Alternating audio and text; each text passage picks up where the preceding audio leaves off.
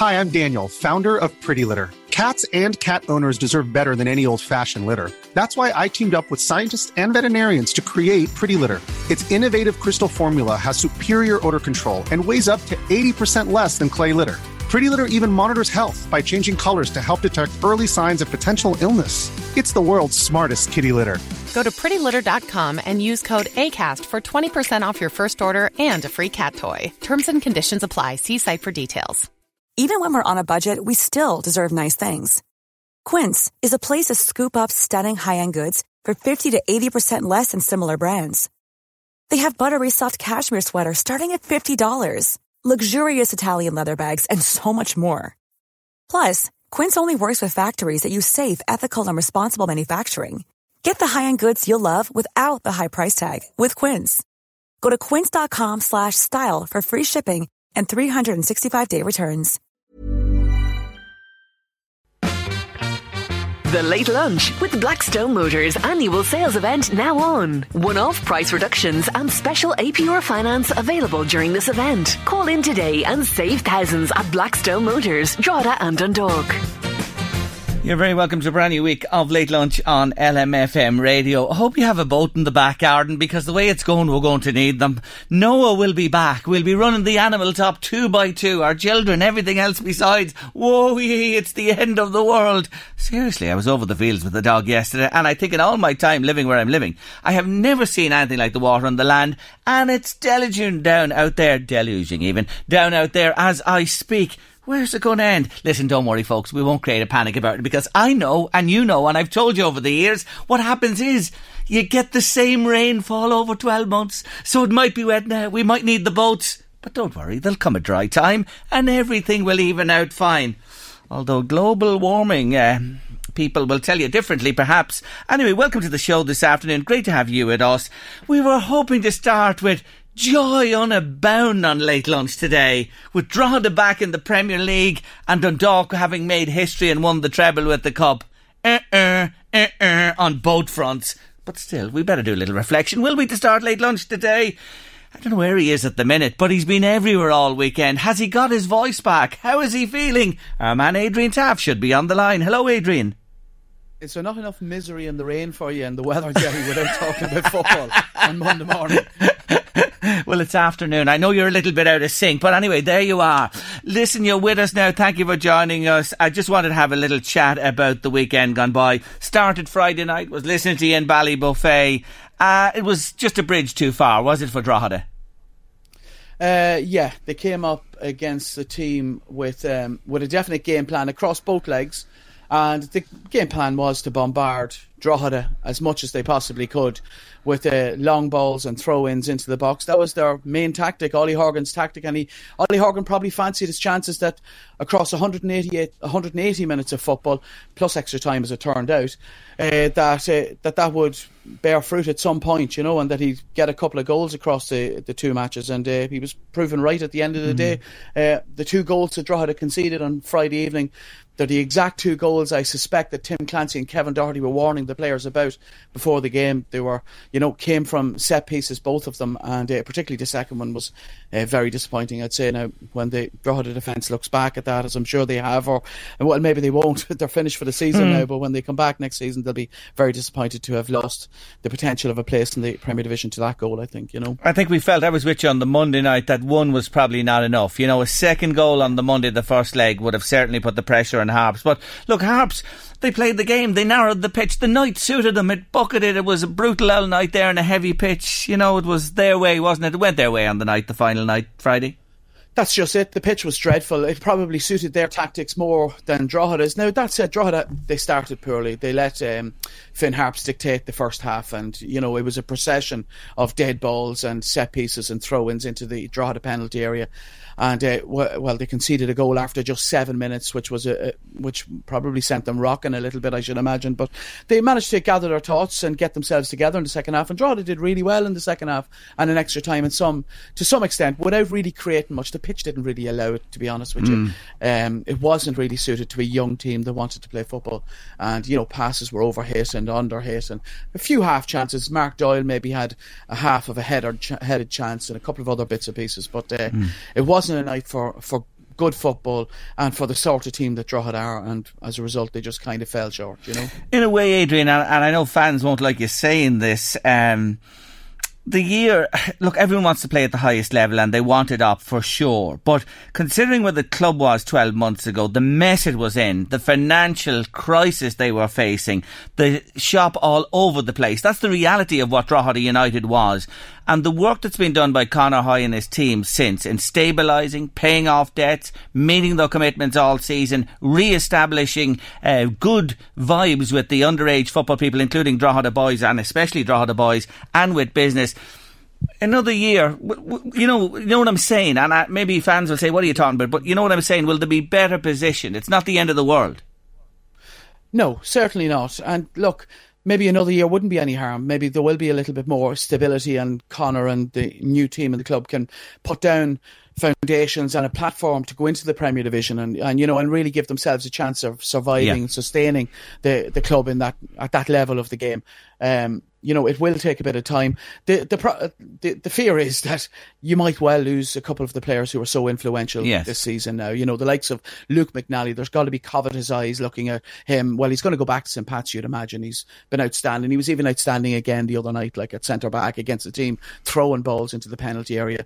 And uh, Connor Kane at left full back would be another one you'd be concerned about, and maybe Mark Doyle as well. You know. Um, Chris Lyons, of course, has signed a new contract, so that's a that's a relief to everyone involved. But um, they, they do need to strengthen to have a go at it again next season, and they would have needed to strengthen a lot more to have a go at it possibly in the Premier Division. Yes, but um, but I think I, I think there's a, a, lot of merit in what you say. I think maybe another season in the division if Tim Clancy and Kevin Doherty and they have signed another two year deal, if Drogheda can hold on to them and they can maybe pick up a bit of experience for the team. You know, Sean mm. Brennan's getting a little bit older. You know, he came off last uh, on Friday night. You know, I think it was in normal time, but um, it's a you know they need another couple of Sean Brennans through the team for a bit of experience and a bit of size, I think, as well. You mm. know, and win it and no playoffs. I think that has to be the aim: win it exactly. and go up yeah. straight. Now on to Dundalk yesterday and uh, the cup final going to extra time again. You were in overtime once more, extra time Friday night, extra time last night, and penalties as well. There's an awful sense of doom and gloom in Dundalk today. They've only won the league again, qualified for the Champions League, won the League Cup, almost won the treble. What is there to be disappointed about? I know, and they have this Unite the Union trophy to play for against Linfield, which is a lucrative one as well, you know, and, and could well become a fixture, you'd hope, in the league as well. Yeah, what have they to complain about? That's one way. But look, there was a treble that was there to be completed. It hasn't been done since Derry did it in 1989 under Jim McLaughlin. I think they probably left it behind them last season. Could have done it last season. They lost over in Cobh in the League Cup in a game they should have won. It was a scrappy game, and they they allowed the game to get away from them that occasion. So I think they saw it this year as a chance to make amends for that and to, and really write their names into the history books. This team and a lot of these players who've served the club so well over the last you know five to seven years, and um, it, it, got away from them uh, once again. I think the nature of it as well a little bit will probably disappoint on Dundalk. They didn't play very well, particularly in the first half. They never really got going uh, as a team, and um, yeah, like they've beaten Shamrock Rovers three times in the league and drawn the other one uh, this season. They probably felt that you know they, they they probably know they're a better side than Shamrock Rovers, and probably disappointing not to have given the best of themselves uh, Dundalk yesterday. But they were missing Chris Shields, which was an, an abomination of a of an error by someone somewhere. Yeah, um, an awful an awful loss, Adrian. Yeah. An awful loss, yeah. man. What a cock up that was. I know, and you can't underestimate just how big a loss that was because it was in the middle of the field where Shamrock Rovers are at their strongest. They have a wealth of talent in the middle of the field, and uh, and they made that. Well, certainly they made it count in terms of the balance of the play during the game. You know, did they create any more chances than Dundalk across the the whole uh, encounter? I'm not sure that they did. Uh, Dundalk had a few chances themselves, you know, but um, but to lose Chris Shields like that. Also, you have to factor in as well. It's effectively four games since they had a competitive match. That Shamrock Rovers game in September was the last time they played a game. I think that was September 22nd or somewhere around there. It's a long time since they played a competitive game. The four games since then have seen reshuffles in the side. Mm. And, uh, you know, so that loses a bit of momentum uh, as regards, you know, how a team plays. So that probably was a factor as well. Mm. But you know, when you when you go behind on 90 minutes and then you equalise with a goal of that quality on uh, 90 plus three as it was from Michael Duffy, um, I think it just it makes it a little bit more bitter as well when you're losing penalties at the end. You know, we have to congratulate one man here in LMFM today, Mr. Chris Murray. He's uh, spent mm. years getting it in the neck from Dundalk fans, and today was his day in the sun, and he's a very happy camper, as you can imagine. I'm happy to say I haven't seen him, uh, and I intend to you invite will. him for another week or two. yes, indeed, he's a super hoops fan, and you know, after thirty odd years, well, Rovers winning it again. I suppose people would say it was long overdue, and it'll give them a shot in the arm. And I suppose for the Dundalk fans, they don't mind; they just keep winning and going their merry way. But in the overall context yeah. of a contest of a league, you need a few more clubs in the mix next season, and perhaps this may be or may not be. Dundalk will just march on. It might well be. Like Shamrock Rovers will be looking at this as the platform for them to uh, build on for next season. But it's worth bearing in mind that uh, Jack Byrne is a like I, am talking about Connor Kane and people like that, and the Drogheda team being looked at. Jack Byrne is being watched by teams in England. Will he stay on? Will he move now in the what's the winter break in the Irish season? Will he move across the water? Um, Graham Burke is another player. He's on loan. There's two players mm. that are instrumental to what Shamrock Rovers do, and they could lose both of them. Now, uh, Paul Lennon or uh, suggested me yesterday that Jack Byrne might stay on a little bit longer. We'll see. Mm. He's enjoying it.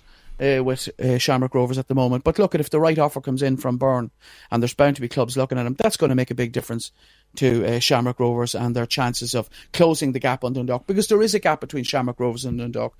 We maybe didn't see it yesterday, but they finished 11 points behind Dundalk in the league, and that was with Dundalk pulling up at the end. The last four games, as I said, were effectively friendlies, and they lost two of them that they probably wouldn't have lost.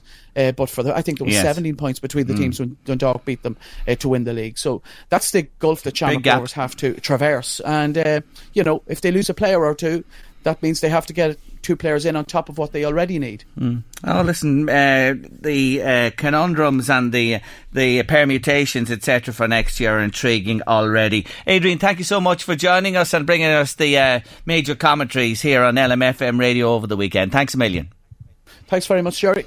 That's Adrian Taft there, our man uh, from the major soccer games over the weekend. And I was just thinking today, besides our local clubs, what a weekend in sport. I notice people don't like sport, and I accept that. There's loads of people don't. Life was going on everywhere else yesterday. I was somewhere else myself, and you'd want to see the people enjoying other aspects of life that are not to do with sport at all. And I apologise if you're not a sports person, but we've lots coming on late lunch that'll uh, entertain you, I promise you, this afternoon. But I was just thinking about sport. Liverpool and Man City last minute winners in the Premier League. Uh, what about the chariot? Swinging low now for certain for England. The wheels came off against South Africa. They had it won. You see, that's what happens with English teams when they reach finals or semi-finals. They win it two weeks before the game is played. They had the rugby won when they bet the All Blacks. Oh, will they ever learn in Great Britannia that you have to win the final itself? Rory McIlroy wins the World Golf the weekend. And I think about two other golfers, Paul Dunne and Gavin Moynihan. Paul Dunne, remember him leading the Open, and Gavin, they have to go to school, yes, back to school, Q school to earn their tour cards again. The opposite spectrum, the opposite ends of the spectrum in sport. Lewis Hamilton, a six world title in Formula One history. What about Katie Taylor? Yes, yes, our Katie winning again at another weight division. Unbelievable. And then that hockey match. I watched it last night, the women's hockey team. It was edge of the seat stuff. They were 3 1 down, in case you don't know, in a penalty shootout to go to the Olympics, and they won 4 3 in sudden death. And I want to mention one lady. Ayeisha McFerran, the goalkeeper, she's some bit of stuff, I'll tell you that. She's a brilliant goalkeeper and she pulled out all the stops again last night. But congratulations to the Irish women's hockey team. What a weekend in sport. Whether you win, lose, or draw, it's the taking part. No, you love to win. I know that people love to win, but there's only one winner at the end of the day. But congratulations and commiserations to all. He's coming to Ireland. He headlined Glastonbury the year before last. It was sensational. It's Lionel Richie. He's at St Anne's Park on the 6th of June next year. I'll be there. Here he is.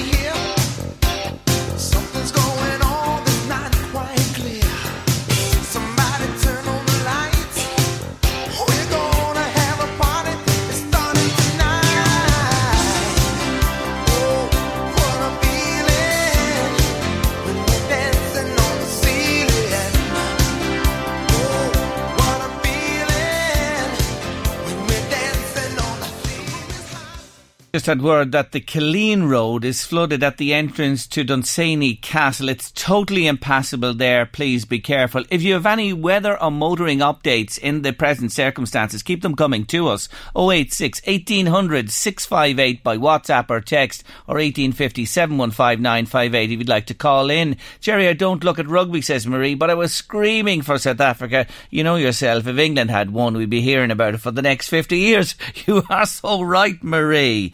Now, let me tell you that one of Ireland's oldest third level students graduated on Friday from Waterford Institute of Technology with an honours arts degree in Irish and English. Tom Boyle, he's 82 years young, lives in Wexford, but he has significant Meath connections. A little earlier today, I spoke with Tom and began by asking him how did he find the lecture theatres and returning to school? I, I found it easy because the younger people were absolutely marvellous to me. You think I was one of them, the way they accepted me. And as for the lecturers, well, I declare to me, God, you couldn't get better. They, they, seemed to appreciate the fact that I had made the effort, you know, and, and, and by God, I tell you something, the work now uh, wasn't easy, let's be honest. You know, when you're set down to do various assignments and to be in by a certain time and under certain circumstances, it's not easy. Oh, but I tell you something, Jerry. If I can do it, anyone can do it. Not alone the work, but you had to be up early every morning and catch. No, I was up at ten past six every morning.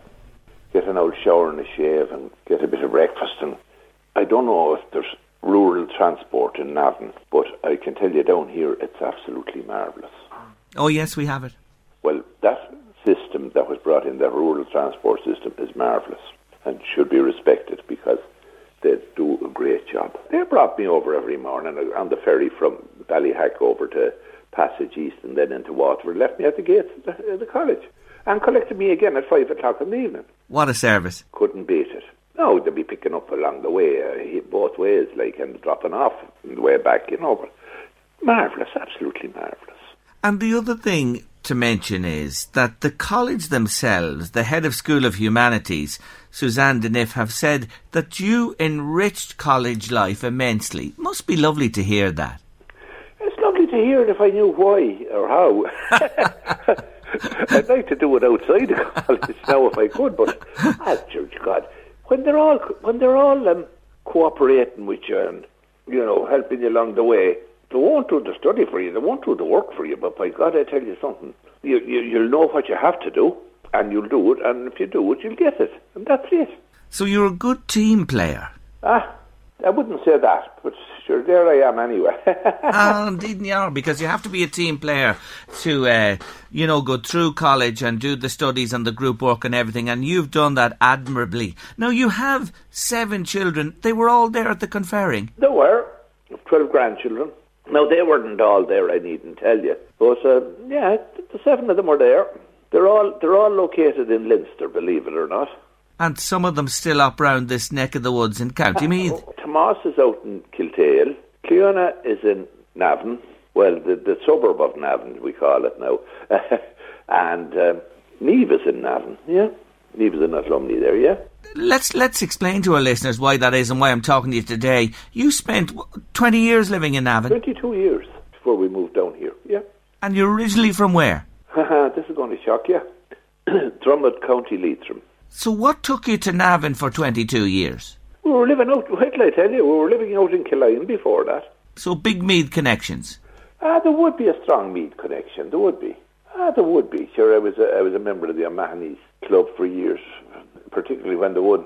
Uh, your namesake Jerry Kelly was on the team that won the mid '80s championships, the two mid '80s championships. Jerry Kelly was on it. A very fine performer he was too, and Liam Curran was in charge of it. They won the hurling championships in the mid '80s. Two were two in a row. Mick Flynn, John Norris, Anko, various other fellas there. I tell poor old Quirk, God love him. Uh, they were all on it. Benny Tansey, God rest him some great names there. Of, oh, yeah, yeah. From yeah. the past, for sure. I was attached to the rugby club. That's right. You, you held a, a, position there. You were president, were you, of Navan Rugby Club? 77 to 79.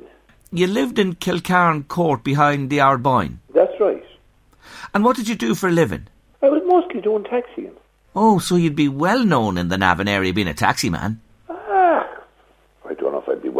Known now. We're 15 years gone out of it. But at that time, you would have known lots ah, of yeah, people. there's not a fair share of people.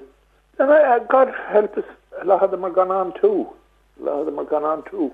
My son Tomas went to St. Pat's. And where did the girls go? Loreto. Schools are fine schools, sure. Navan is festooned with fi- fine schools. And what took you then to Wexford? Ah, we just wanted a, a change. That was all, I think, at that stage. And we, did, we didn't want to leave it too late to change. Do you know what I mean? So it's 15 years ago now. When you just think of your connections, Leitrim, Meath, Wexford, is that it? Oh, mostly, yes, yes, yes, yes. Well, I'm married to a Kilkenny woman, naturally. Oh, big God! You couldn't, you couldn't but have a good year in sport with all those counties involved. Tell her that. That's Phyllis, of course, your wife. That's You're, Phyllis, you're yes. talking about there, and she was at the Indeed. graduation She also. was indeed. She was hmm. indeed. Any plans from here? I'm going up to Navan next week. I'm going down to Leitrim, actually, from Navan to, to go back to the place where I was born, the actual town's land I was born in, just to see what it's like. Oh, fantastic! What a lovely trip that will be. We wish you well, and with your newfound knowledge and qualifications, Tom, any plans for it? well, I'll tell you one thing, Jerry. Th- there was no one beating down the doors to come in and apply. Ah, she, your, your your working days are done. You don't want that. I don't care whether I do or I don't. No, to tell you the God's truth, if somebody comes up and offers me a grand a day or something like that, you know. and you know the famous two chances of that, none and slim. Well, look, I'd never say never. You know yourself. Slim is on holidays. anyway, it's a wonderful personal achievement, and you really have made your mark in Waterford. And nationally, I have to say, Tom, this story is absolutely everywhere. Actually, you couldn't buy it. No, no, you couldn't. You really couldn't. Well, listen, congratulations to Well, you I'm up there again. next week. Maybe I'll give you a shout. Do indeed. Do God indeed. bless you. Mind how you go. What a lovely man he is. He really is just the salt of the earth. If you want to hire him, he's a thousand euro a day. So if you're in the market for that kind of bloke, Tom is available. Congratulations to him again at 82 years of age. Back to college and taking out that degree. Simply wonderful. Still to come on late lunch, John Brennan remembers his heart donor. We'll also be talking to Enda Donlan about a conscious life. But after to a very interesting woman for you to meet. Her name is Phil McCartan and she's the accommodation services manager at the Stormont Hotel. My next guest on Late Lunch today is based at the gorgeous four star Stormont Hotel just outside Belfast, which is part of the Hastings Hotel Group, which operates seven hotels and resorts across Northern Ireland. Phil McCartan has heard, seen, and learned a thing or two during her 40 year career in hospitality, and she's here to let us in on some of her secrets this afternoon. Phil, you're welcome to the show. Thank you very much, Jerry. Thank you for joining me, and thanks for joining us from beautiful Castlewellan. I'd say it was a journey and a half down, was it, in those conditions? It was, and um, my niece was actually driving, so I let her sort of, uh, and I just sort of looked out the window. Take But- the strain as Yes, you prepared for your big moment here Yeah. on Late Lunch. I understand, Phil. You're very welcome to the show. Oh, Castlewellan. I, I said to you a moment ago before we came on, so many people know and love Castlewellan to visit and the park there. Yeah, it's very, very, very popular. And there's um, a lake and a three mile um, surround at the lake there. Very popular, especially for people training for marathons and things like that there. Bicycle runs, the old castle itself, gardens, and all the rest. Beautiful spot. And are you from there I'm originally? from, I'm from there. Yes. mhm. What a beautiful part of the world to hail from. Tell us about you. You are 40 years in this business. How did you get into it in the first place? Where did you start? Um, I had an older sister who was called um, Alice, and she wanted to go into um, hospitality. And she went off to work with the choir boys in London. And um, I found that sort of fascinating. So I thought to myself, like, I'm not sure I want to work with the choir boys in London. So I'll try hospitality back at home. And, and sort of that was my stepping stone. And did you start with this company that you're with today, or are you with somebody else? Um, I worked as maybe for about nine months with Trust House Forte. Oh, yes. right? Yeah. Um, maybe a year, say, on that. But they're all my life I've worked with Hastings. You are a long and loyal servant, as they would say, as an employee. You know, that like somebody that Yeah. stays with the one company. Did you ever, was your head ever turned to look anywhere else or to do anything else? Um, I don't. I don't think so. I think I sort of. Um, I always wanted to sort of achieve the best I could do. And the fact was that uh, it was a small house, and Sir Billy had the vision to see something bigger at the Stormont Hotel. So uh, he sort of took us all on board with him, and it's now 110 rooms. But the change there alone was was massive, you mm. know, and it never. Plus, I worked through the troubles and all the rest in Belfast, and hotels out of town were busier than what was in the city. So, but now it's sort of turned round slightly. you Okay, know. and you mentioned Billy there, and of course that's Sir William Hastings, Yes. who uh, bought the period house and home that was there at the time. That's right. It was an old, um, sort of like um, two-story house. Um, there was land round it as well, and which he um, transferred into a car park. And um, it was, in a way, I heard someone describe it once as a watering hole between Ballyhackamore and Dundonald, which there wasn't one. So this was his stepping stone to getting it in to get a restaurant, a bar, and some accommodation. What's there now? How many rooms have you? 110. Oh, you're a big operation. Yes, and eight apartments as well. To be looked after. After as And well, this all yes. comes on the Euromit. Yes, it does. Yes. When we mentioned Stormont, and I was privileged to visit it once and to meet the Reverend Ian Paisley on one occasion on the steps in Stormont where they come down in the building itself. Um, I was there with Ken Murray, um, a a journalist colleague of mine as well. Um, you being ne- near to Stormont, I take it you would have had a lot of the political people in and out with you. Yes, we would. You know, um, at different times, and you know, they would they would stay over. They, they might come in at eleven o'clock. They might book some rooms and maybe turn up at two o'clock in the morning and stay the night away at seven. But um, it would vary. But at the minute, there's no one in the big house. Hey, Phil. hey, hey what a job. Would you like their job to be paid and not to go to work? Oh, I love it. Oh, love I it. think I they know. just Mhm. have it far too good. But that's for another day. Let's leave that aside. Tell me about um, the hotel there. Who, who does it attract uh, mostly? Is it a business stay over hotel? Is it a visitors hotel? What? It's um, it would be a business uh, hotel, and we would do a lot of tours all over, sort of from um, starting at March right through to November, and that would be from Europe and Asia, Australia, places like that there, and one nighters, four nighters. We also do all the we have the Northern Ireland ladies sport team in at the minute. They're playing Norway and Wales the next couple of days. Soccer, is it? The yes, soccer, soccer, the yeah, Northern yeah. Ireland ladies. So they're staying with us. We also had Germany. They stayed as well. They sort of take over, closes down, which is great.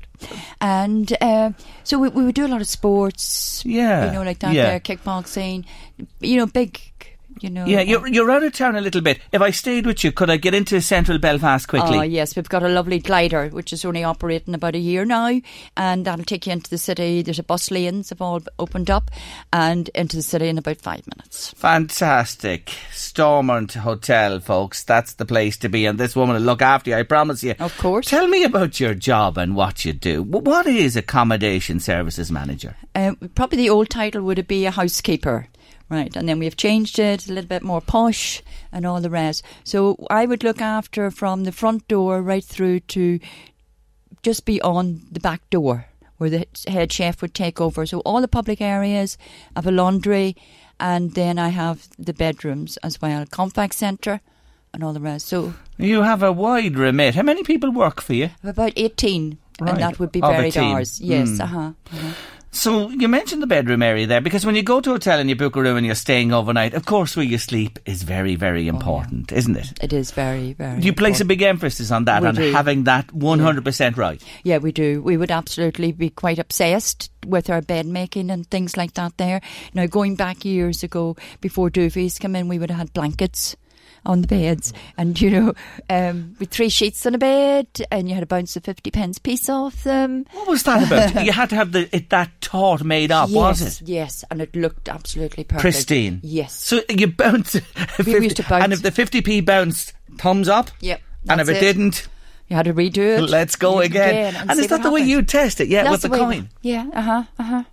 That's the way we tested it. So today, w- w- without the older, you know, uh, sheets and covers, etc., how do you make up a bed today? We have, we actually, it's quite good now today because it's a bit more environmentally friendly. One sheet, and then you, we have um, goose down feathered duvets, and uh, we have a duvet cover, and, and that would be it, as simple as possible. But feathers have a habit of a mind of their own and they'll move about a little bit. So they can be tricky enough sometimes to get them to sit properly. You know. So you have to present those Uh, yes, perfectly as well. yeah, uh-huh. So it's simple, but obviously then in the room you have uh, heating and, and, and the ambience and temperatures of the room. That's important. What you, what's ideal to sleep in? Do you say temperature wise? Ar- around about 19 for everybody in your own home and everything should be around sort of a, quite a cool yeah. quite a cool temperature not going over the 20 at all and that there is ample for you you know so that your body will adjust to that and all the rest Yeah, and we were talking here last week about getting a good night's sleep and tips. So obviously, what you uh, have told me there, and the making up of Uh-huh. the bed, the temperature.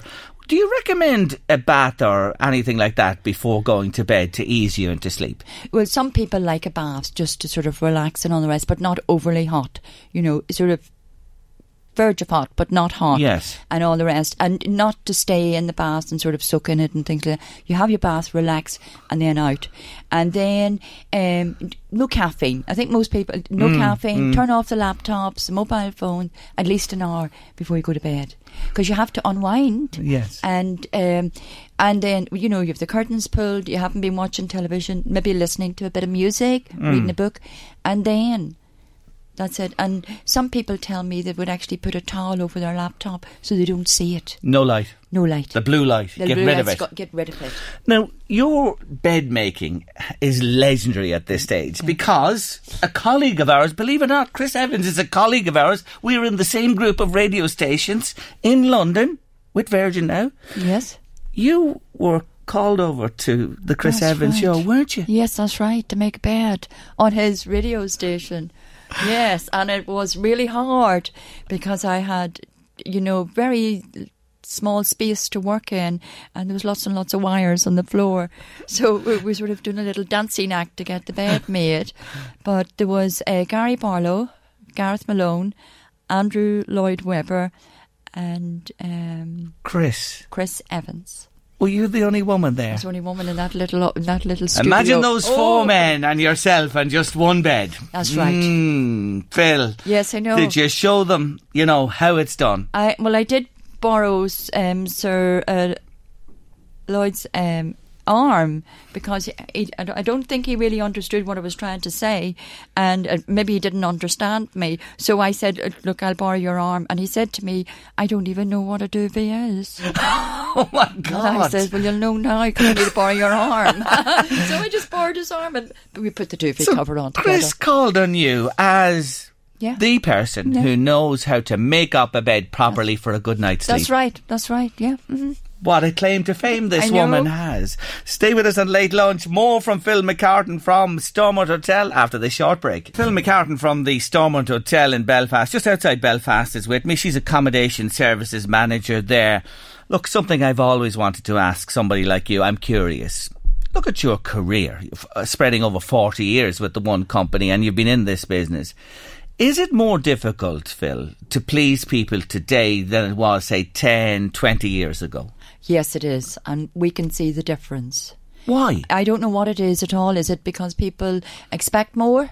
Um, you, um, maybe about five years or maybe say ten years ago with the recession, there was a sort of like a lull, but now it's back up to the fact that people would be extremely demanding, very demanding, you know, and um, but years ago people would have been much much easier to deal with and the fact is i think probably a lot of people went out of their way to do more for them in a sense whereas now people are inclined to you know it's very simple accommodation in in a lot of hotels now the rooms are very simple and very plain and all the rest so people are coming and going Yes. and, and they're not sort of staying. Whereas I do know in the Stormont we would sort of focus a lot more on our sort of little extras and our bits and pieces, Mm. you know, and sort of little taste bites for them and things like that there. But yes, there definitely people would be extremely. that puts more pressure on you and your team as well. Yeah. And talking about your team, you know, we know down here it's very hard to get Irish, English, Scottish, or Welsh people to work in hospitality. Uh, Do you see the same? Uh-huh. Yeah, we would we would sort of maybe struggle with a sort of a gap of about six there at the end, which would be for room attendants. Um, and most of our staff would be long time with me, but there's that gap at the bottom. And at the moment, we are sort of recruiting from Venezuela, uh, Portuguese, and Spanish. Are coming in, which is good too for us because we're learning another language. Yes, yes. So true. it's it is good. But they must learn English, of course, yes, they are well. learning. They all go to school, and they learn English as well. Yeah. So that's a, a prerequisite Oh, of becoming yeah. part of the team there. part of the that team. they do. Yes, uh huh. And you know, you obviously have to have all your people on their toes and be sure that everything is done 100% right. Yeah. And when you have a turnover like that, does that become more difficult if you have five or six of the team changing? It it does, but if you have a good solid team with you, it actually can work very well. You know, Uh, eight o'clock in the morning they would start. Bus tours, especially in the summertime, would go out about ten past eight. We're lucky, and you know my staff can start right away. Yeah. D- Your your working day. What, what time do you begin at? How long do you work? And how, I, I, do you get your two days off a week? How does that work for you? Uh, yeah, you would get two days off. Maybe not the same two days, or you know, maybe not two days together, and things like that. There, but I would get up. My day starts at five o'clock. I would get up at five o'clock in the morning, and I would leave home about quarter to six, and I would be in Belfast about quarter to seven, ten to seven. Very early person. Like Yes. to be in early. Like to be organised. Mm. Like to know what's happening, where's going. Like to be organised. Mm. And and uh, is it a job as well? You know where some jobs people clock in and clock out. Mm. Yours wouldn't be like no, that. not at all. No, no, no. If I need a couple of hours somewhere along the line off, that's fine. There wouldn't be an issue with that. Yeah. Do people leave rooms generally in a decent state when they're finished, or do you ever go into rooms and you wonder, oh my word, do these people live like this at home? Well, I don't know whether I would say actually they would live like that at home, but they do. They can really. They can make a mess. Bad. Bad, yeah. Uh huh, uh-huh, they can. But, you know, then we say that's our job and we have to get on with it and, you know, and clean it and turn it round for Yeah. the next guest. and, and that's it. You know. Yeah, at times- And others you wouldn't even know they've been in the I was going to say that, yeah. We wouldn't. Ha- they would sleep on one corner of the bed, and they're absolutely they're treat You'd wonder if they were there at all. at all. Yes, yes, yes. While we're on that subject, tell me the story of the wife that rang up for the husband about the bed. Do you, remember that story? Yes, yes, that's yes, that's a wee while ago now. Um, we had a gentleman that was booked in, and we got another phone call, and Stephanie in reception said to me, "Phil, they need the bed taken out of that room." And I thought, right, what's for? He's got a bad back, so it, you know, he he wants to sleep on the floor, which is not really. It happens sometimes. So bed out, all the rest, bed made up on the floor. And when he arrived in, he realised that his wife had made a phone call because he was carrying on with somebody else. Oh, she we thought it knew. was well, we thought it was actually it was very very funny at the time because he thought we had done it, and we went no no no no it was a such and such such and such had done it. Revenge is a bed on the Oh, floor, huh? That's right. We thought it was very very good. One nil to that lady. Fair to you. So I'm sure you were saying, "Oh my word," we were certainly um, got the wrong instruction here. Yes, yes, he, he and he says, but why why would anybody do that? We were going, well, we were told to do it. So. and did you have to get Oh, the yeah. bed? Oh, yeah, to the bed the had bed to go back in Bed had to go back in again. What about the lad who uh, ordered room service, food to the room? Tell me that one. Um, yes, it was quite late at night uh, one evening, and he was working, and he was actually he does quite a lot of work, and he would be very um, work quite late, and he would be kind of forgetful guests as well. So he was up in his room and ordered dinner. He was working away, and he realised, oh, my dinner's got cold. I'll pop it in the microwave. And he went back about 10 minutes later and he couldn't get the microwave opened. So the next morning when he was checking out, Pat was in reception and he says to Pat, he says, that microwave, it, it wouldn't work for me last night. He says, I put my dinner in it and I couldn't get it out. And Pat goes, really? All right, okay, well, have a look at it. And so she went upstairs to have a look and she knew there was no microwave in the room. It put it in the safe. and that was it. And that was it. There it was, sitting, sitting from the night before. Phil. Oh my goodness! And and he had garlic or something on it, and the smell was really, really, was really bad. I you know. love it. Oh, I love it. some of the things. You, you know when people uh, stay with you, and, and, and a lot of people like quiet to sleep. You know, this is a big thing. I've stayed in places, and sometimes the racket in the room next door would Yeah, just like. yeah. Do you ever have that? Do you have that much that people can't get a night's sleep, and then you or your people are involved in it, and you have to have a word with people staying there? Around Christmas, you that would be sort of like party nights and things like that there. Uh, and you have to be careful. We would try and keep our party people to maybe one side of the building and our other residents to the other because we'd be quite a lot of regulars. So we have to sort of make sure we're looking after them as well as the party people. We try and keep them um, to one side of the building, overlooking maybe the party room and things like that there. But there is times we would have to knock on the door and just say, can you tone it down and you know Do they listen? Do they? Do they take? some will listen and others you might have to go back a couple of times. Yeah. But I think now people are aware that you could nearly, you know, you would ask them, you know, maybe to leave. To leave if, yeah, it, if it didn't uh-huh. settle down. If it didn't settle down, you know, then you're within your right to ask them to move. To move. You mentioned Christmas there, and are you a 365 day hotel? Yes, we are. hmm So And we're there's no, always- no break. There's no break, and we're almost fully booked for Christmas Day. Really? Yeah, we do a, a Christmas Day buffet, and it's unreal. It's like being on a cruise liner, and uh, unreal. It's fabulous, and um, it, I I think it's it's almost fully booked. And and you do the traditional, the turkey ham, Um, the, all, the, rest, trimmings and things, everything, like that. and all the rest to go with that. you see, Phil, people today, you know the way the world is going, they think, they look on this and it's a big undertaking to do it at home and they look at you guys and think, well, it's going to be Yeah. served up for us, isn't it? Marvellous. Yeah. But we, we have families that would save all year. Uh, maybe the mother or in the house would take five pound off them a week.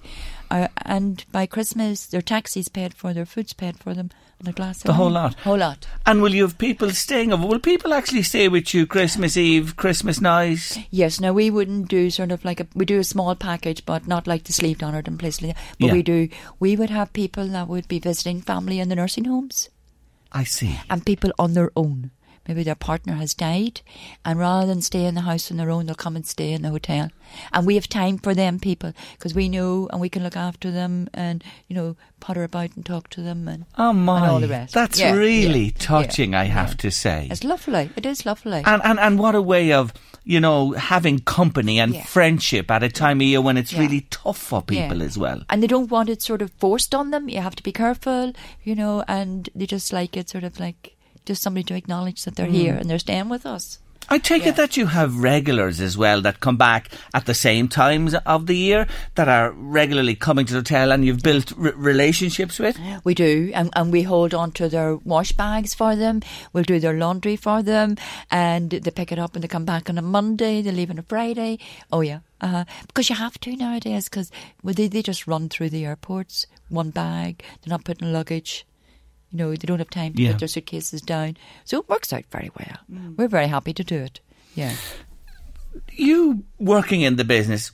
Where do you like to go for a break? You know, you're in a, you, I, you know, you're, Oh, ho- you're a person in, in the midst of this and Yeah. love it. I can see. Yeah, But yeah. is there somewhere you like to go for a break? Um, not actually for, for hotels or anything. I don't. I be Right. You want away from no, that when I you're- actually when you're on want away from it Yes. or anything. I wouldn't be interested. I'm very happy pottering about through uh, antique shops and hardware stores. are my two favourite places. So, Are they? Yeah. Yeah. yeah So uh-huh. when you take a break, you like to break away from it yeah, altogether and, and have. yeah, have- just stay away from it. Yeah. it's in your veins, isn't it? At this stage, Yeah, you is. have a great love for this. Oh, you have to have a passion for it. You can't, you know, you have to have it in you. You can't, um, uh, you can't educate anybody to it or anything like that. There, you have to have it in you. I'm just thinking here, if I ever get the Spanish elbow at home, Stormont is the place to be. That's right. You I'll come, be looked you after come well up and there. stay with us. We were delighted to look after you. We will indeed. We will indeed. Well, yes. thank you so much for coming to us on Late Lunch today. I wish you well. You're a fantastic lady, and I know you are so highly and well regarded by all your guests at the Stormont Hotel, and I wish you many years of happiness. Thank you very much, Jared. Thank you for having Thank me. Thank you for joining me, Phil Thank you. McCartan. Thank you. Thank you. My next guest has been with me on Late Lunch in the past, and he's a multi talented man. He's an osteopath by profession, he's an interfaith minister, and he's here to talk today about Conscious Concert.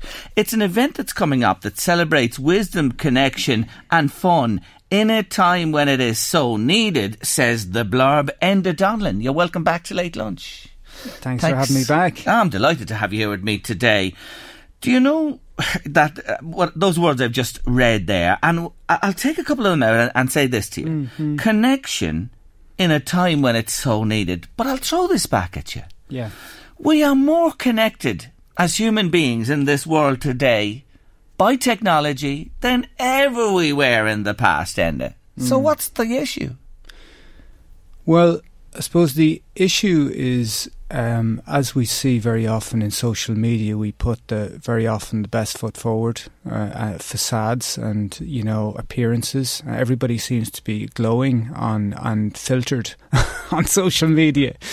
so it's true. I think the essence of it is intimacy. We've lost the intimacy. We've lost the intimacy of community. You know, we no longer knock on our neighbour's door for a, a, a, bag of sugar. You know, not that we want to go back to horse and cart times, but we've just we've become more isolated, and um, I think we're our priorities are have gone astray you know. So we're we're kind of being sold a dream, you know, of of of fantasies and illusions, and what we're really when we when we attain all those. Mater- particularly materialism, when we attain all that, we, we really feel empty inside very often, you know. So that brings us back, and that be that, that can be a kind of an existential angst as well, because when you, you you gain all the material wealth and you still feel poor inside, um, that's what where I think a lot of the the the um, you know the isolation comes from. You know, I've heard the saying growing mm. up uh, through faith and that that in giving we receive, mm. and I've often felt that myself. In, in in giving, I get more from than acquiring. Yeah, you know, in, in, mm. in line with what you're you're saying there. But but here's the thing: we have that connectivity, uh, and are mm. you saying to me that we're actually more isolated as human beings. Is that what it is? Well, well, like you were saying there, that point you made about um, in giving we receive, uh, the energy of that is because um, I was I was talking to a friend of mine about that because uh, you know Deepak Chopra particularly wrote a book about it, and it, it can be misunderstood that w- we just you know that we you know we just keep giving and we there's almost an expectation that we'll receive something in return.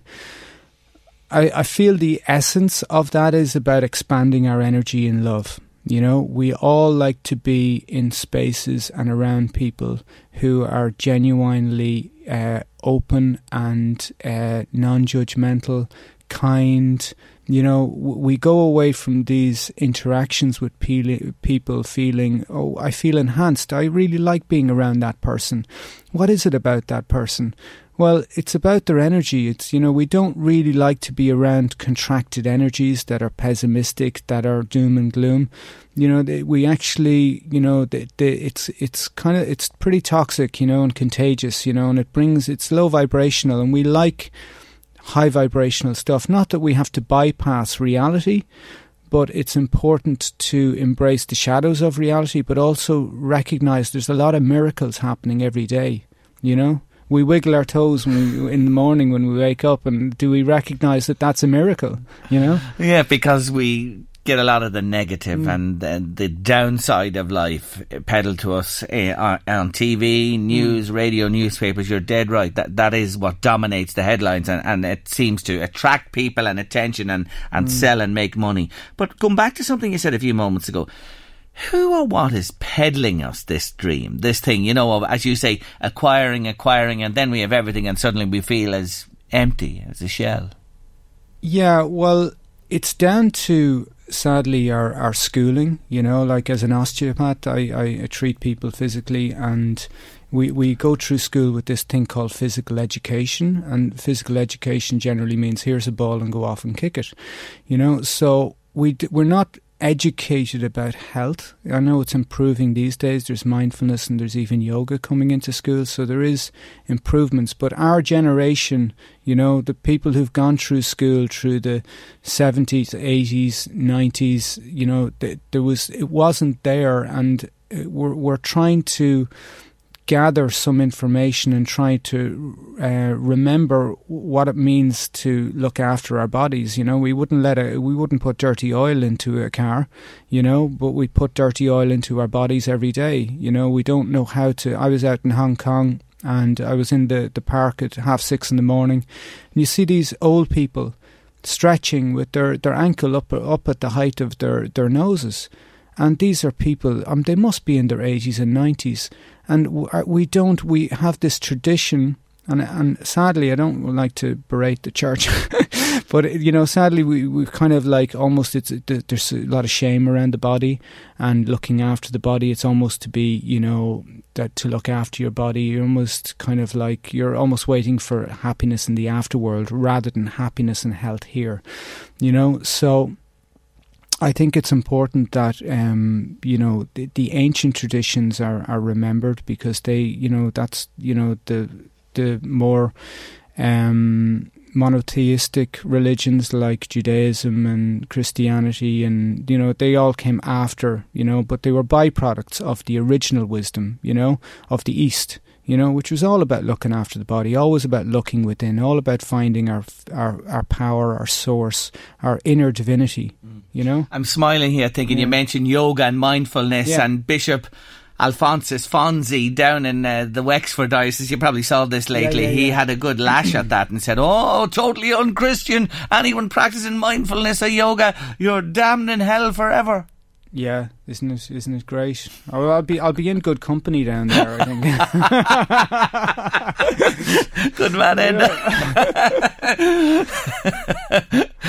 but you know, when you hear that, is it, it, it, He truly believes this. Obviously, I think it's in conflict with the church. Is it that thing that you alluded to there? You know, control, control of people. You know, not allowing people be mindful or practice yoga. Yeah, well, it's it's you know there's a time gone by when people weren't allowed to even read their their religious text. You know, it was mm. in Latin; they didn't speak. The, you know, yes. Even today, there's remnants of um, you know authority where you know doctors don't like us even googling stuff. They say oh don't google. You know i hear time and time again doctors saying you shouldn't google your your symptoms. Of course google your symptoms. Of course empower yourself. Of course believe that you can connect to god. You don't need an intermediary to speak to the source of your being.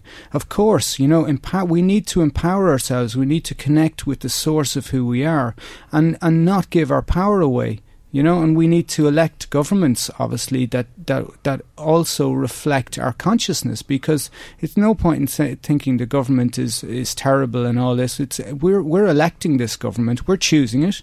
It's it's a it's a mirror of the, the, the state of, of the, the general consensus of, of our society. And it begs the question: Are we really conscious as human mm. beings and people in countries and states when it comes to electing people? Look at the people that have been elected Mm, yeah.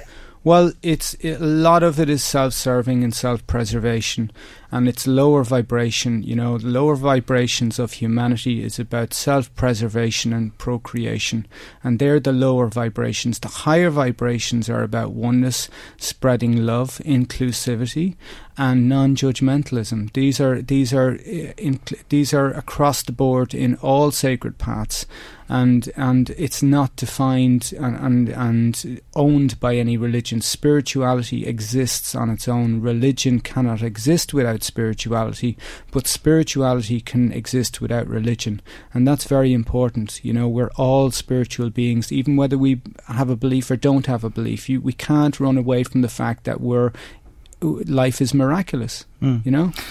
Wouldn't it be some world with the four things you mentioned there if we were all like that. But why is it though that man is the greatest self destructor hmm. on the planet? Self and destructor of everything else. This environment we live in on the planet, the animals, everything. We're just I don't know. I despair at times. I well, have to say myself. You know, it's about um, it's about taking what we need and not what we want. You know, and I, I rocked up here in a zero one Hiace, and it's you know I'm not professing that we all drive around in bangers, but it really doesn't matter to me what I drive as long as it gets me from A to B. Yeah and we're we're fixed on this idea. You know, these these things. I think it's, it's CBCs or whatever. Uh, where, you know, when you buy cars on these, you know, you don't own them, and everybody the PCP, yeah. PCPs. Everybody's mm. driving around in these cars, giving the facade of wealth, giving not ashamed of what the neighbours think, and ashamed that they could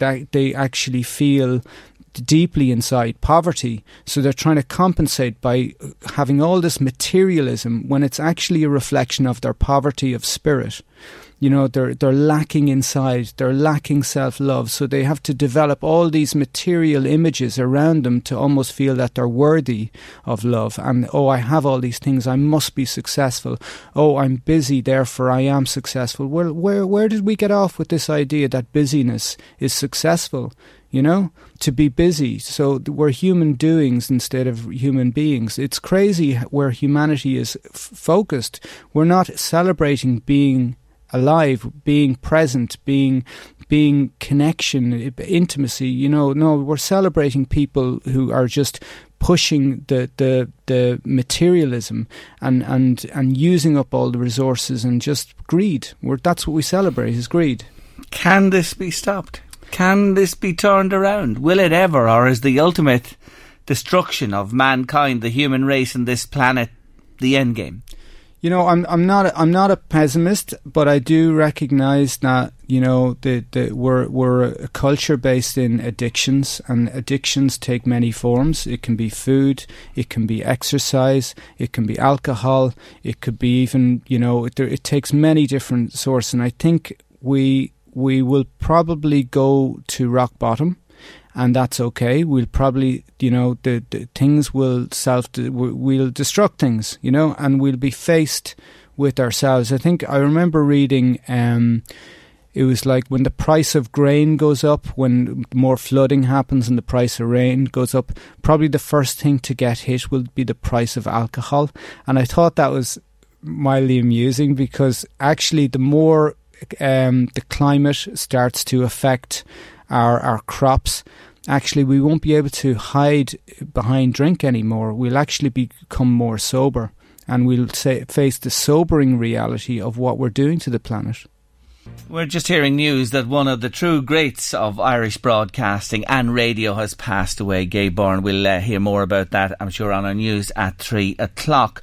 Enda Donnellan's with us on late lunch this afternoon. Now, tell me about this conscious concert. What's this about, Enda?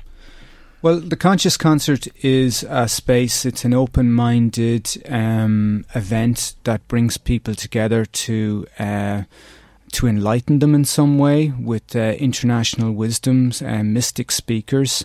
Um, the idea is that somebody comes to Conscious Concert and goes through the experience and, and leaves in a, a more lightened, uh, more uh, uh a state where they feel more connected to themselves.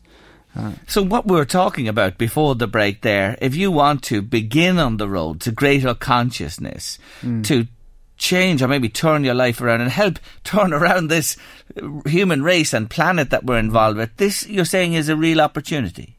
Well, this is a drop in the in the ocean yeah. of the things that we can we can do. You know, there's no substitute for daily practice. Um, and and a concert like this uh, brings people together to remind us that there there is people waking up, and we can choose to become more aware in the world, and we're not alone and uh, a lot of people who come to the concert would feel you know a lot of dismay about society and want and, and deep inside feel that there's there's something deeper and it's it's really for people who are seekers, seeker, seekers of knowledge, seeker seekers of knowing that spirituality is is actually a lot of fun. You know, it's not all you know misery and hard. We should, you know, to actually to connect with our spirit should be a joyful process. You know. So where is it happening, and how do people book in or go along? Yeah, well, uh, the website is consciousconcert.ie and uh, you can buy tickets on on the website. Um, the, the lineup is we've got a South American shaman who brings um, Mexican the tradition of uh, Mexican shamanism to to Ireland. And there's another man. Uh, he started up the the New Earth movement. It's all about how we can reclaim our sovereignty as human beings and empower ourselves.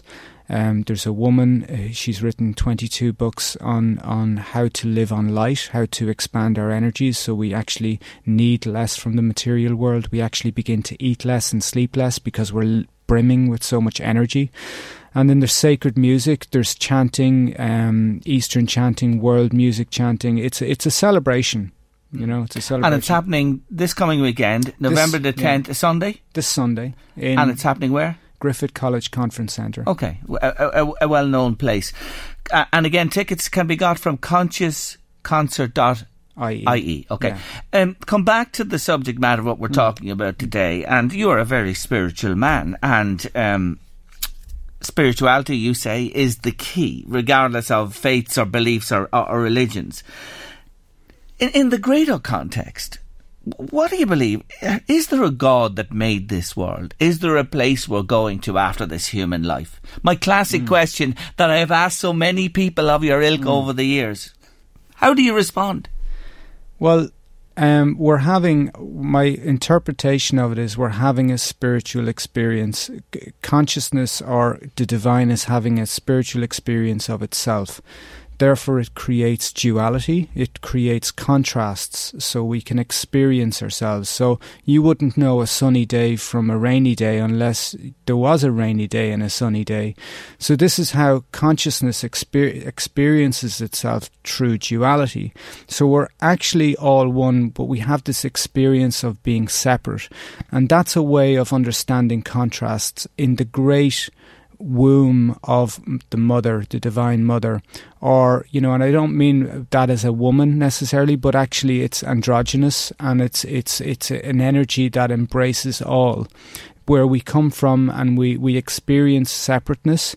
And I think that's part of the journey of being human is that we come down here to to and we come down and we forgot where we come from, and the journey then is is the remembering. That's the journey of spirit is to remember our source, and the ancient traditions, be it Mayan or or, or Indian, um, they it was all about remembering the spirit, the source of where you come from.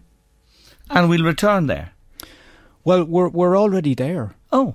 You know, it's actually innocent around us. This is heaven on earth. Haven't you been told? it's what you choose to believe. See, if we choose, if we choose the news in the newspaper every day, that's the world we're creating.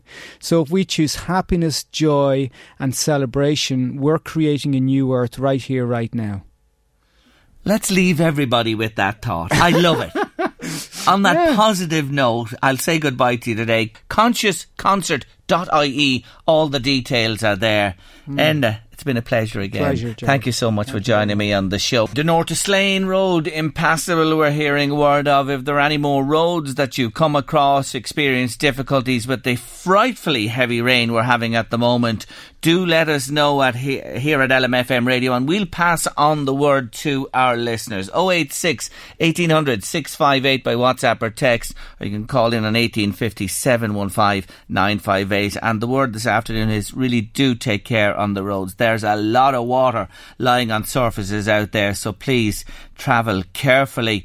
Gay Byrne is gone. Yes, we uh, mentioned it there just before three o'clock, and uh, you heard on our news a little resume of his life. My, I have to say, he was some man. He was just the quintessential broadcaster. At a time, I was just thinking and putting this show together and how it's changed over the years. I've been behind this microphone, but can you imagine when he started up on the radio? Listen, there were no mobile phones, there was no Google, there was no internet. You just had a telephone and a pen and a piece of paper. And you picked up that phone and you rang people. And think today where we just Google and we get the story of the stories from yesteryear and Wikipedia and everything. That man and his team had none of that. And they produced absolutely brilliant, groundbreaking radio that had the nation talking every day, that tackled the big issues and had lots of fun as well along the way. And as for the Late Late Show, well, it's an institution, not just in this country, but in the world in terms of longevity of a chat show. And he was the man, of course, that began all that with the wonderful interviews and he hosted it for so many years, and of course, you've had Pat Kenny since, and now Ryan Tubridy uh, carrying the baton on. And I'm sure there's going to be a very special Late Late Show coming up, completely uh, dedicated to gay. I had the pleasure of interviewing him once on Late Lunch, not face to face, but on the phone. But uh, I was in awe of the man. I was, I was shaking here. hoping that I wouldn't put a foot wrong, but he was very nice to me. I must try and dig it out the conversation I had with him, and uh, I always had the greatest admiration for him. And you know, some people love them, others loathe them. That's what you are when you sit in a seat like this and get behind a microphone. That's the way it works. You can't please everybody. But that man was brilliant. He really was brilliant, and we're sad today to hear of the passing of the great Gay Byrne. Up next on Late Lunch, John Brennan joins me. He was with me on the show earlier on in the year, and he told me the remarkable story of his heart transplant. He wants to honour his donor, and he's going to tell us all about it next. John Brennan's on the line. Afternoon, John. Well, Jerry, how's things? Ah, very good. Lovely to talk to you again. A poignant time of the year this for you. A year ago, was it, John? It was, Jerry, yeah. Um, September last year, 2018, is when I got my, my heart transplant. So just, just, over, just over the year.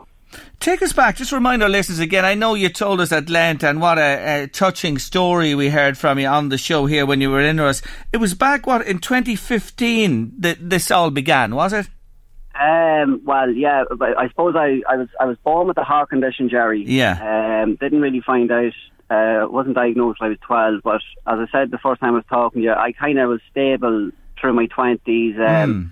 No major issues, you know, just in and getting appointments done and that. Um, but in relation to work and family life, I was able just to do the normal thing. Um, and then obviously in 2015, just in my early 30s, uh, things kind of started to, to, go downhill and the heart was just getting weaker and weaker. Um, so I ended up on uh, life support. I got pneumonia in 2015 and I ended up in life support in the Lourdes in, in Drogheda. Um, I was on I was on life support for a week, um, thank God now I pulled through. But it affected my kidneys and other organs because the heart was so weak. Um, so I suppose from 2015 until the heart transplant in 2018, I, I was just in and out of hospital all the time, Jerry. I had too many strokes, I had numerous uh, infections, and I had pneumonia two or three times. So, you know, for the three years leading up to the transplant. I was very, very sick. Mm. And of course, it ultimately led to you receiving a new heart. I always loved the part of the story, uh, and I want you to say it again because it's really joyful. You, you, you were told there was a heart available, and they had you prepped and ready to go, and off you went, and you had the transplant. Normally, people are out of it for a few days afterwards. Not you, Mister Brennan. No, no. Um, I suppose one of the last things I said to my wife Claire um, when they were when they were taking me down the corridor towards the theatre, I um, I said to Claire, um, it was her birthday the following day, and I said to Claire, um, listen, things are going to be okay. I'm going to get through this, and I'm going to wake up on your birthday, which was the following day. Um, the doctors did say that you know people can sleep or stay on, on life support for anything up to five days to give mm. their body a chance to recover because as you can imagine, it is a, a fairly severe operation um, and something really hard to kind of recover from. But um, I was I was I was mindful that I wanted to wake up the next day. So um, on the third attempt of trying to wake up, the doctors just said, "Listen, he obviously wants to wake up. Let him wake up." Um, and then the first thing that Claire, when she came into the room, I think it was about half ten the following morning, I obviously wished her a happy birthday. yeah, it, it, was it was lovely. It was oh, what a great story that is! It does the cockles in my heart good. I have to yeah. say, every yeah. time I hear you, you, you recount it. In the year, just over the year since, of course, it's a big operation, and seriously, you have to mind yourself. You have to be very careful. H- how are you now? H- how are you today? Yeah, yeah, doing really well. Um, as you say I'm on an awful lot of medication, um, a lot of anti anti um, rejection drugs, um, basically to have to keep the immune system suppressed because my immune system naturally thinks that um, the the heart that I have obviously it's a foreign body, um, so my immune system will constantly be trying to attack my new heart. Um, so to stop that, I have to keep the immune system uh, suppressed with drugs, and um, no rejection whatsoever in the full year up until September um, when I was in getting my last angiogram. Um, no rejection the whole year. The whole year. So I suppose that's the kind of the main thing is uh, rejection. And once there was no rejection, I was happy. Now there was obviously little wee, small little blips, you know, during the year, Jerry, in relation to bloods and levels and stuff. But overall, I have to say, um, you know, really getting stronger as the weeks and months go on. Um, family life is great. I'm able to kind of play with the kids and just do all the normal things that you know a normal father would do with his kids. And family life is very, very good. Um, I'm really just enjoying the time with the kids. Oh, it's great to hear it, John. Now, you're good to the extent that you're actually going to head to the Phoenix Park next Sunday to take on a Remembrance 5k run. Why is this, or tell our listeners why this is extra special to you, the Phoenix Park connection? Yeah, um, I seen it. I seen it on uh, social media, um, the Remembrance Run, and as soon as I read about it and where it was, I just said straight away to my wife, um, Claire. I said, Claire, I need to do this. This is something I need to do because September last year, um, when I got the transplant, the my my organ donor, um, the heart was delivered to Phoenix Park. Um, the army helicopter uh, um, arrived at the Papal Cross in Phoenix Park, and um, my heart in the in the box, as they call it, was you know was, was a guard escort took it down to the Mater, um, and then I got my transplant that night. So when I seen this remembrance run in Phoenix Park, um, and a remembrance run obviously is more significant for me because um, it would let me remember uh, the amazing person who who gave me a second chance at life, um, and it's a small little token that I can kind of give back to my donor just to say thanks very much, and not just myself. Um, you know, there was other lives saved that night due to this extraordinary young man, um, and for a lot of families, were able to move forward and rebuild their lives. So that that that, that connection between Phoenix Park and the Remembrance Run of my donor, um, I really did want to kind of, you know, make make sure that I, I was going to do it, Jerry. Oh, it's a lovely link, I have to say. And well done to you, John, for bringing all this together. And I know with donors, you never know who they are. You, you have a, an idea, but you don't know the exact person, I take. No? You, you don't have a name or no, anything like that, or do you? No? No, you're no. not given any information. Yes, yes, I, I understand. And that, that's perfectly uh, right and proper as well. Yeah, now I did, I did write a letter to yeah. The, the, my donor's family. You're allowed to do that after a year yes. transplant. Um, you're not allowed to give any details, but it's just to kind of let them know how you're getting on. Yeah. Yeah, terrific. And, um, hopefully, it'll give some kind of uh, solace to them. Absolutely. So, this Remembrance 5k run is in the Phoenix Park this Sunday. I, I take it you're, you're going to walk it, are you, rather than run it? Um, yeah, it's at 11 o'clock in the Phoenix Park. Um, I am going to walk it, but I will I will be doing kind of sporadic kind of jogging if I can. I'm yeah. Gonna, I'm going. I'm going to see what is the best time I can do. I've been training for it. Um, I've been doing plenty of 5k walks, and my time's been fairly good. And um, I'm also on the static bike at home, um, cycling away. So it's just great to have that energy, Jerry. Like mm. even you know, it's it's a, it seems like a simple thing to most people going for a walk, but just over a year ago, I wasn't able to walk up the stairs in my house. I had to sleep downstairs for four months leading up to even going into hospital. So to go from not being able to walk up the stairs to being able to go out and enjoy a 5k walk uh, with my with my family and friends and remember the people who have gone by uh, before us, it's just it's just it's just so nice. It's an incredible story. It, it, it really is, and you've been given all the thumbs up by the medical people and those who continue to look after you. Absolutely, absolutely. It's a continuous assessment. Um, but so far so good. Everything's going great. Um, and then you know my appointments are getting more sporadic, which is great.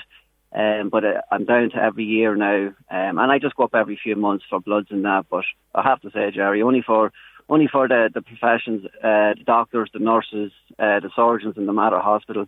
You know, these are unsung heroes, as I call them. Um, amazing people, and you know, so many families around the country. We wouldn't be here without them. That is for sure. I uh, endorse those remarks entirely. So it's happening on Sunday, and if people want to register or walk, and um, I, I, presume you can raise money, or do you have to pay into this, or how does it work, John? You can register on remembrancerun.ie, yeah. Jerry. Yeah. Okay. Um, and then you know you can. Um, I've seen a lot of pictures, um, just people just getting T-shirts um, with people that they're doing the remembrance walk or run for. Um, I'm gonna. I have T-shirts for the Irish Kidney Association. Um, so my, myself, my family members will be will be all out in our Irish Kidney Association T-shirts just to, just to raise uh, awareness around organ donation. Yeah. Um, and organ donation cards can be you know can be requested through the Irish Kidney Association, and they'll send the donor cards out to people um, whoever was looking for them. But hopefully we'll have something on the day as well. Absolutely, and it is about remembering those who've donated, or if you want to remember people in any particular way, Sunday is the, the uh, day to do it. And again, it's Remembrance Run, all the one dot ie, remembrancerun.ie. John, wish you well on Sunday. Thank you for joining me again on the show. No bother, Jerry. Take care. Bye bye. Take care yourself. Bye bye. That's the wonderful John Brennan there from Dundalk, uh, reminding me about his heart transplant just over a year ago and this particularly poignant and special run on Sunday. We wish everybody well who's taking part in it. That's a lot on late lunch for this Monday afternoon. Uh, take care in the rain. Mind yourselves out on the roads this evening, and do come back and join us tomorrow at 1.30. We leave you in the company of the wonderful Dusty Springfield.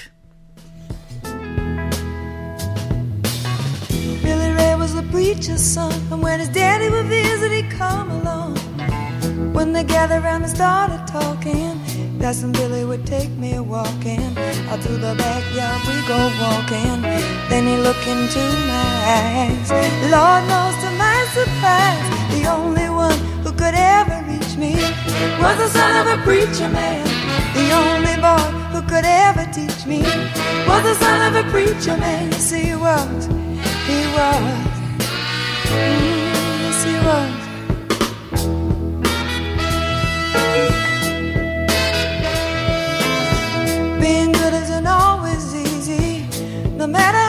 Can I try. When he started sweet talking to me He come and tell me everything is all right Because he tell me everything's alright.